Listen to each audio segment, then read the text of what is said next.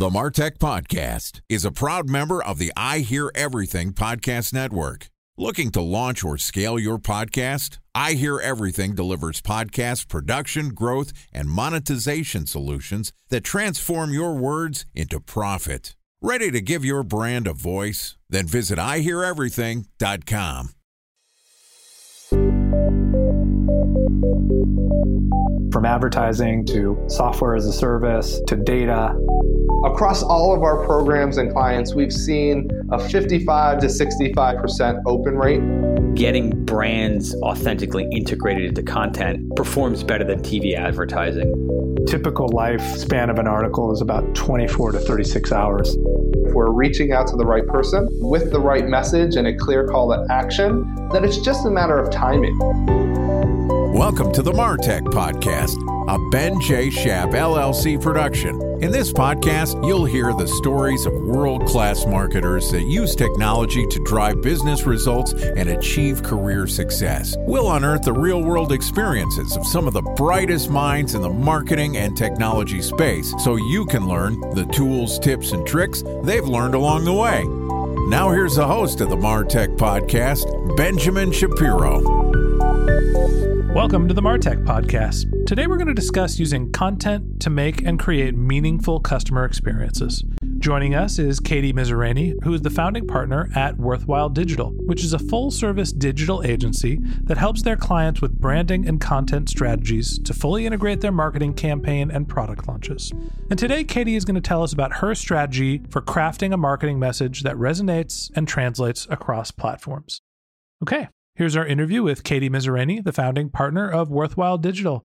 Katie, welcome to the Martech podcast. Thanks for having me. I'm excited to talk about a topic that is near and dear to my heart the connection of building a brand to actually marketing a product and service. You're a pro at this. Tell everybody about your experience and how you became such a vet at the connection between brand and marketing.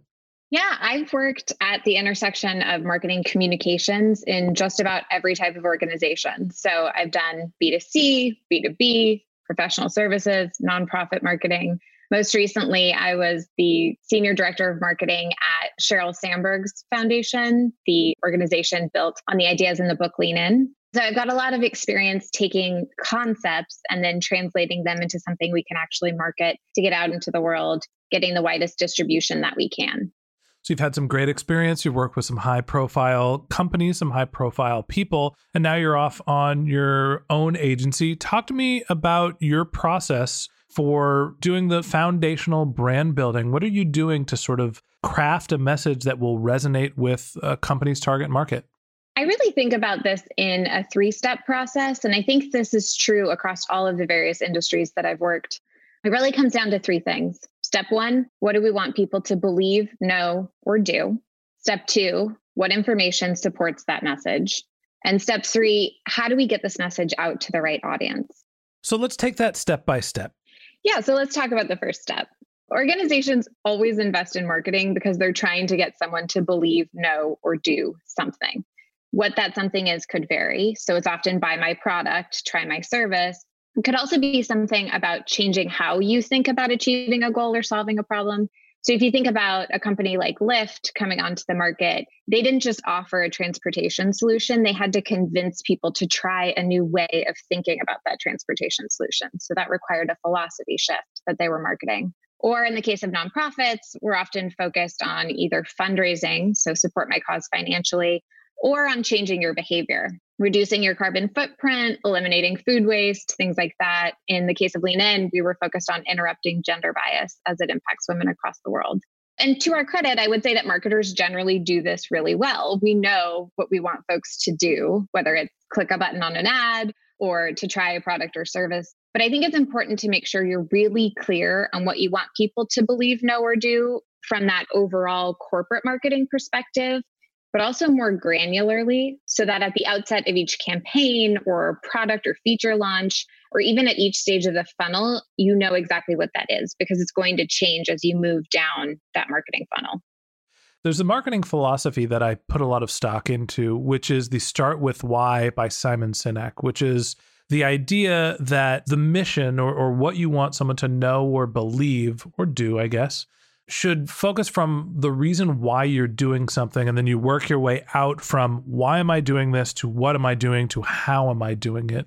How do you feel about the approach? You're saying that there's three different things no believe, or do. How do you rationalize that with getting your company's mission across or why you're trying to achieve something? Yeah, that's a great point. I think in my mind, they ladder up really similarly. So if your company's mission at the top line, you know, at Lean In, our mission was to help women achieve their ambitions. And I think we used that as a barometer for all of our campaigns that came under it.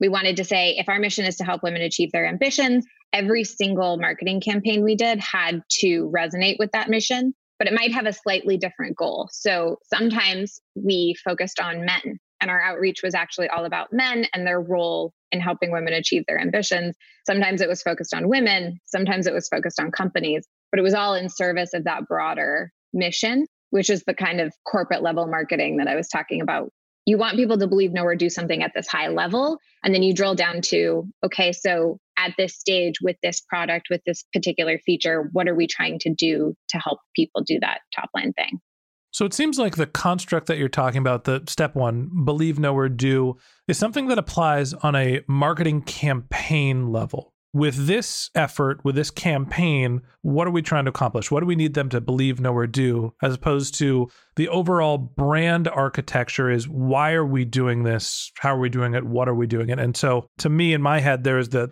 fundamental overarching brand mission. And then you use the construct of, you know, with each campaign, what do we want them to believe, know, or do? And we take it from there.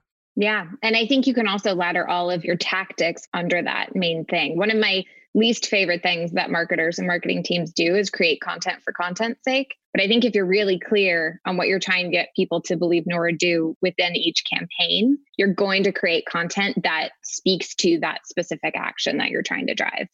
So let's move on to step number two. Remind me what step number two is. So, step number two, and this is where I think we often don't give enough time or attention, is what information supports our message. So, what do you mean by information? This can be a lot of different things. I think two of the most effective types of information that we have at our fingertips as marketers are research and then customer stories.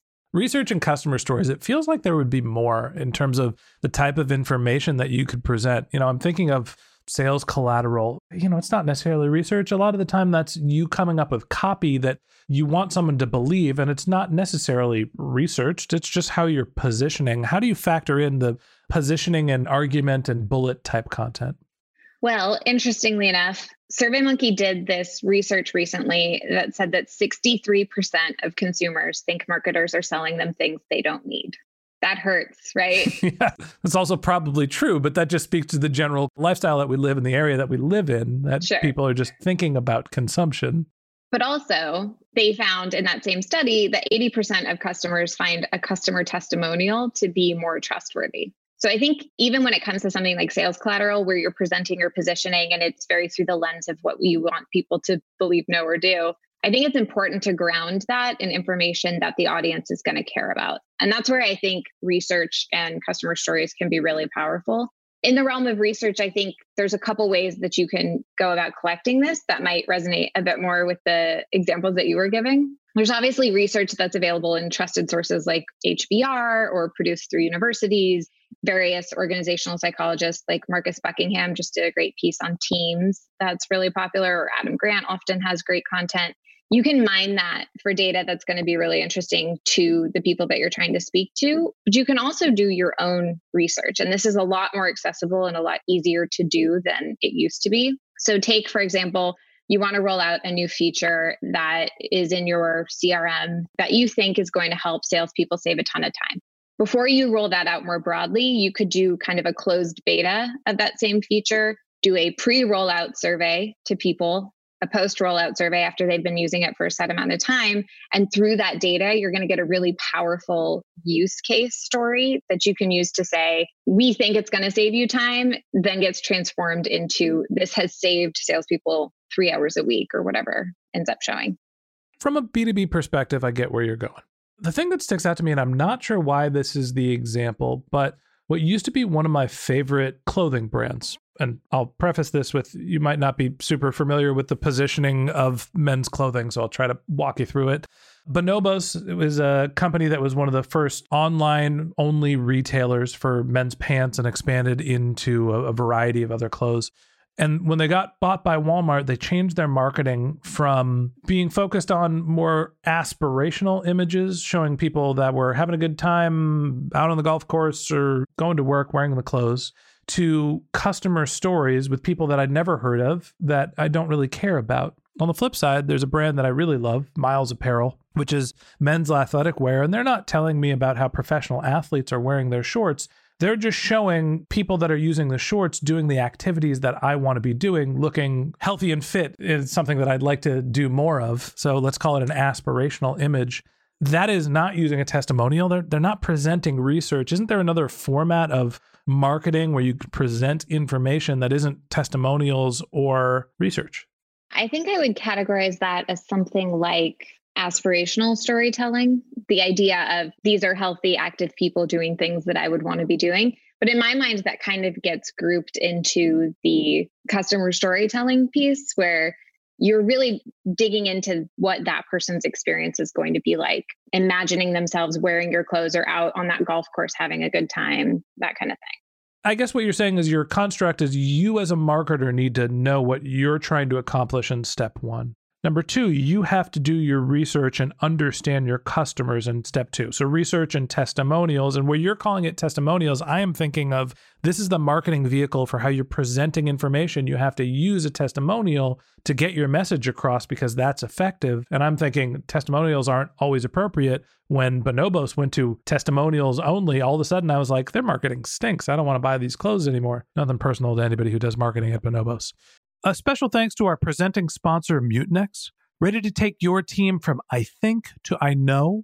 Then join brands like Samsung, ING, and Asahi who make better marketing decisions with Mutinex. Mutinex Growth OX, the marketing mix modeling platform that makes measuring ROI fast, easy, and cost effective. Request a demo at mutinex.co. That's M U T I N E X.co.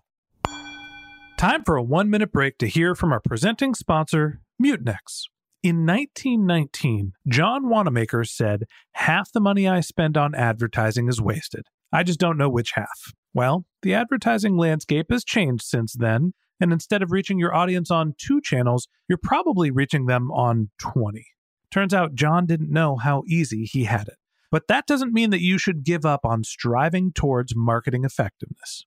No matter how complex your marketing strategy is, Mutinex Growth OX is the market mix modeling platform that measures the impact of marketing on your bottom line.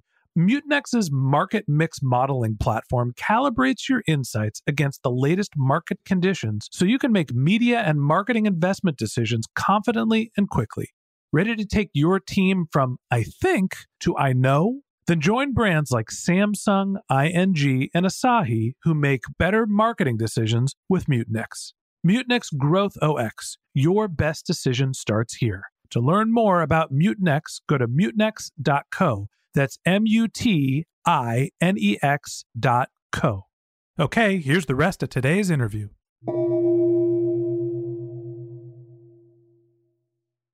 There's a third stage here, and I'm getting into that. So tell us what the third stage is. You're talking about how to collect your information and what to look at to understand how to present information to your consumers. Step three, what is it?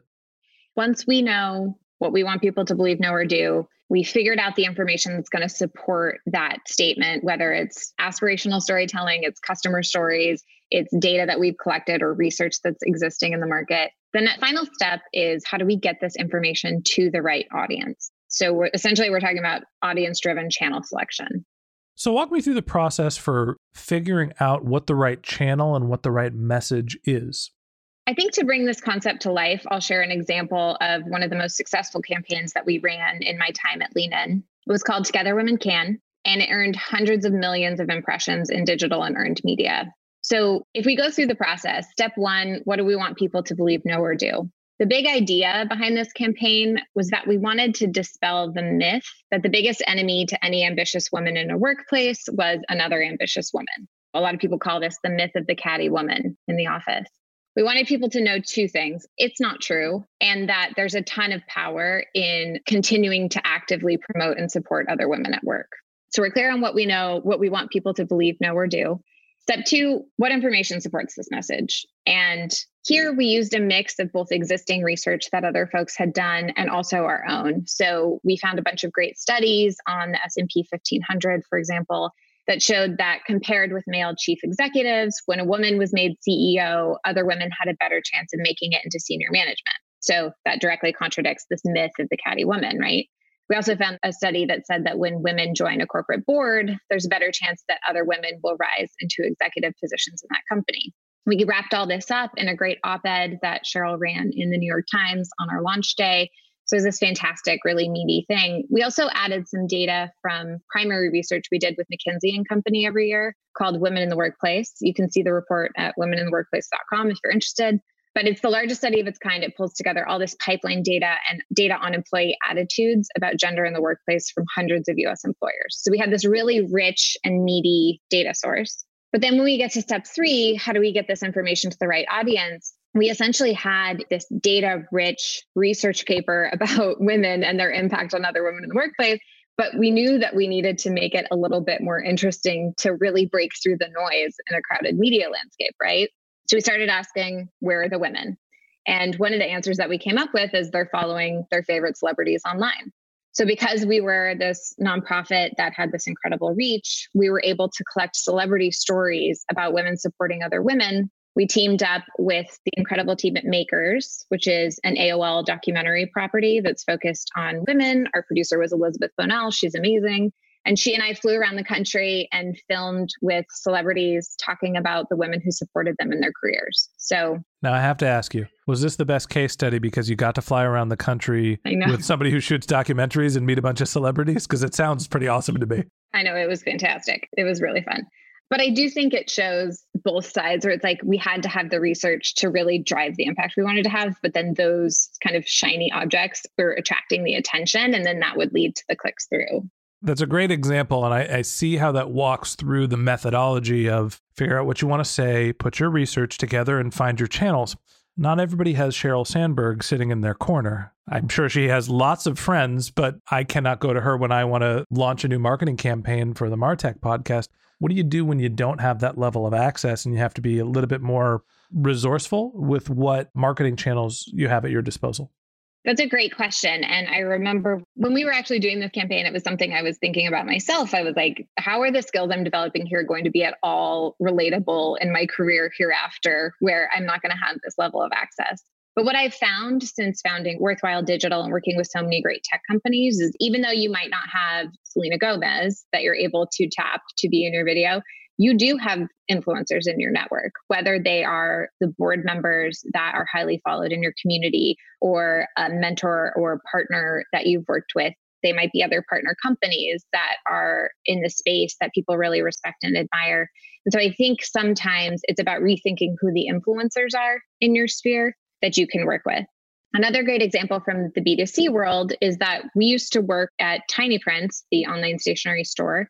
We had a great program where, in order to get that celebrity glow, we actually produced holiday cards for a variety of charities, often with a celebrity at the center. So I remember doing cards for Robin Hood, which is Gwyneth Paltrow's number one charity. We would design these cards, put them up on the site. All the proceeds from sales of those cards would go directly to that foundation. So that enabled us to get a lot of brand glow out of the celebrities who were supporting the charities that we were also supporting but it also was kind of the beginning of a corporate social responsibility program that really fed a lot of our top line goals in terms of getting growth and establishing the brand as something that these people wanted to be a part of.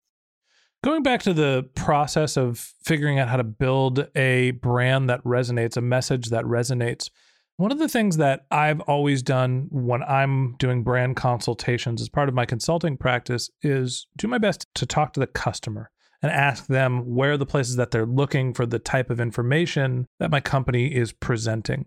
Where are you integrating customer research and how much are you getting and building feedback loops to understand not only what information you want to push out, but who is likely going to be receiving it and where they want to see it? 100%. I think we have shifted a little from the information economy to being in the feedback economy because anything that can be known will be known about your brand. So whether or not you're listening to your customers, they're posting on Yelp, on TripAdvisor, they're leaving reviews on G2 Crowd and all these other sites. So I think you would be remiss not to be tapping into the wealth of feedback that we're getting from customers all the time. I also think on the B2C side, having customer conversations is one of the clearest ways to really distill those customer stories and the examples that you want to be using to show value in your company. So I have a couple clients right now who are going through a pretty big messaging transition and trying to figure out where they fit in the market. And I think the number one source of information are those customer conversations where we say, here's what we think the value is to your organization. Tell us how you're really using this product. Tell us what value it's driving. Tell us what you would be doing if we had to rip this out tomorrow. How would you survive? What true value is it driving? And having those conversations one on one is great. What we're doing at a lot of those clients is starting with the one on one conversations and really deep diving, and then architecting a broader messaging survey out into the market that tests those assumptions. Yeah, it's interesting. You have a much more formalized process for building and crafting brand narratives and stories. When I've done my consulting work focused on building brands, I have a essentially let's call it a two or three stage process. But the first process is understanding the company, right? The uh, interviewing the internal stakeholders and trying to get a sense of the pulse, the narrative that they're talking, and make sure that everybody is speaking the same language and understanding what their products, their service, who they think they're going after, and how they're describing themselves and truly what they want to be. And this is much as about understanding the personality of the company as it is getting the definitions of the brand. And the second part is mapping that against what their customers or prospects think to try to figure out how they're thinking about solving a problem. What are the criteria that they care about? What are the pain points they're trying to solve for, and where they're looking for that information. So, as much as your process of figuring out what you want to say, figuring out what research supports it, and then where you can go distribute that message, I do think that is important to constantly understand who you are, the true identity of the company and the people that are building this message, and reflect that against who you're trying to get that message out to to make sure that there is that resonance, that you're speaking the same language, and that you're solving their pain points. How do you feel about mapping the identity of the company against the customer personas?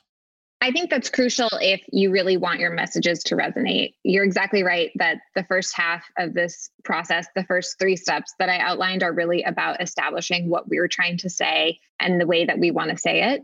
The next step would be to map it against the different personas that you know that you're serving. So, as an example, one of my clients has a variety of users within their software. Again, it's a B2B software. The first user was a data scientist. That was really obvious. We had built the platform for data scientists. That was always who our number one persona was going to be. But there was a second user who was a data engineer. And that's a slightly different persona. So the data scientist is actually doing the analysis and running the numbers and trying to answer questions for the company. The data engineer is almost agnostic to what's going into the pipes, but they're responsible for making sure those pipes are working and that they're giving the optimal output for the organization. And that person was severely underserved in the marketing that we were producing. So by identifying that second persona, we could say, what we want the data engineer to believe, know, or do is going to be slightly different from what we want the data scientist to believe, know, or do. And the cohesion that you're talking about is mapping that top line corporate marketing prerogative into each of the distinctive personas. I think that that is absolutely the key to creating a brand that resonates. It is not just about what you want to say as much of the research you can do and the channel optimization, if you're not mapping to what the prospective customers want to hear and solving a problem that they have, you're shooting in the dark. And so I'm glad to hear that we absolutely agree on that. And I think that's a great place for us to wrap up for today. So that wraps up this episode of the Martech podcast. Thanks to Katie Miserany, the founding partner at Worthwhile Digital, for joining us. In part two of our interview, which we're going to publish tomorrow, Katie is going to tell us about her tactical advice for using own channels for testing messaging. If you can't wait until our next episode and you'd like to learn more about Katie, you can click on the link to her LinkedIn profile in our show notes. You can send her a tweet at Katie Miserany, K A T I E M I S E R A N Y, or you can visit her company's website, which is worthwhiledigital.com. A couple of links I want to tell you about in our show notes. If you didn't have a chance to take notes while you were listening to this podcast, just head over to martechpod.com where we have summaries of all of our episodes and contact information for our guests. If you're a subscriber to the Martech podcast, thanks for being a member of our community. We always want to hear from you, so we created benjshap.com slash question, where you could send us your topic suggestions or your marketing questions, which we'll answer live on our show. Of course, you could always reach out on social media. My handle is benjshap, B-E-N-J-S-H-A-P dot com. And if you haven't subscribed yet and you want a daily stream of marketing and technology knowledge in your podcast feed, in addition to part two of our conversation with Katie Miserany, the founding partner of Worthwhile Digital, we're going to publish an episode every day during the work week. So hit the subscribe button in your podcast app and we'll be back in your feed tomorrow morning. Or if you'd prefer to have our content delivered to your inbox, we also have a once a week newsletter with links to our audio players, episode summaries, and the contact information for our guests. To subscribe, go to benjshap.com slash newsletter. Okay, that's it for today. But until next time, my advice is to just focus on keeping your customers happy.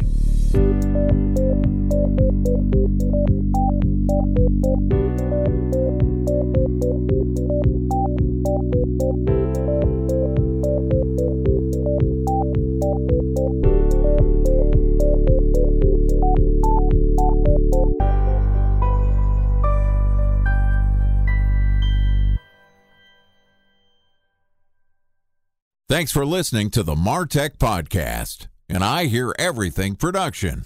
Looking to launch or scale a podcast like this one for your brand? Then visit iheareverything.com.